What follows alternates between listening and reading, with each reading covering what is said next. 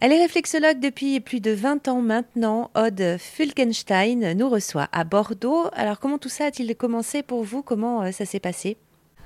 Mon père était naturopathe et magnétiseur, donc c'est vrai que j'ai été bercée par euh, toutes ces techniques de maintien en bonne santé, par des techniques naturelles, euh, notamment donc l'alimentation, la base, et après le, soin à notre énergie, parce que dans cette idée de médecine, pour être en bonne santé, il faut s'occuper de la partie physique, donc euh, qu'il y ait l'alimentation, le sommeil, l'exercice et l'eau, mais pour compléter ça, il faut aussi s'occuper de notre partie énergétique, qu'on parle des c'est-à-dire que nos émotions influencent sans cesse notre corps physique et inversement.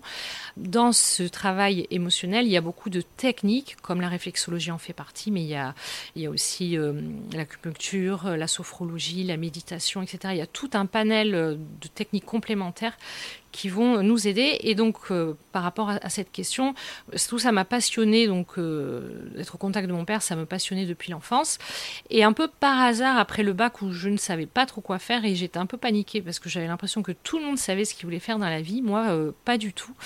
Et ce que maintenant, je me rends compte qu'en fait, on était tous pareils. Mais à l'époque, du coup, j'ai eu l'opportunité d'aller faire un week-end de découverte de réflexologie parce que mon père connaissait bien donc la directrice de l'école.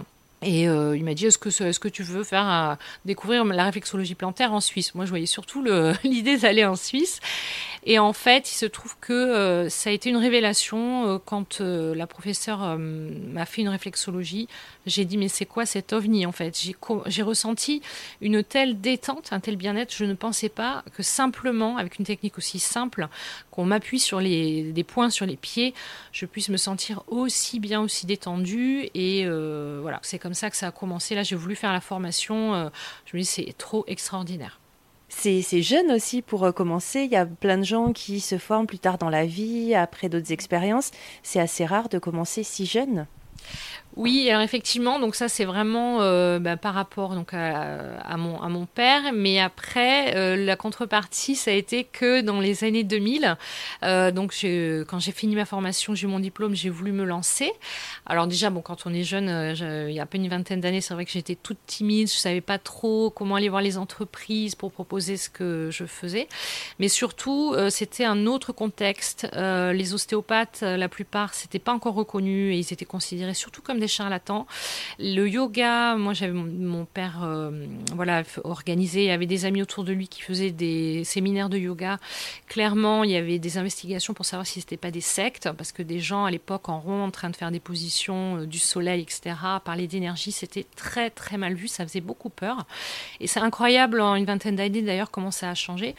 Et donc du coup, moi j'ai essayé dans ce contexte-là de me lancer euh, deux années de suite, sauf qu'en fait, quand je disais que je massais les pieds dans les réunions euh, petit déjeuner d'affaires, ben, on se moquait bien de moi et à la fois parce que je parlais de massage donc euh, et de pieds et d'énergie. Donc ça devenait tout, de suite un petit peu graveleux à l'époque. C'était assez gênant. Donc j'ai fait euh, très rapidement j'ai fait un diplôme d'esthéticienne pour pouvoir avoir un, métier reconnu hein, parce que c'était pas du tout reconnu à l'époque non plus officiellement. Puis après euh, donc j'ai pratiqué pratiqué autour de moi mais je n'ai pas pu en faire un métier tout de suite. Et ensuite quand j'ai pu commencer en 2011 quand j'ai vu que ça s'est un petit peu ouvert.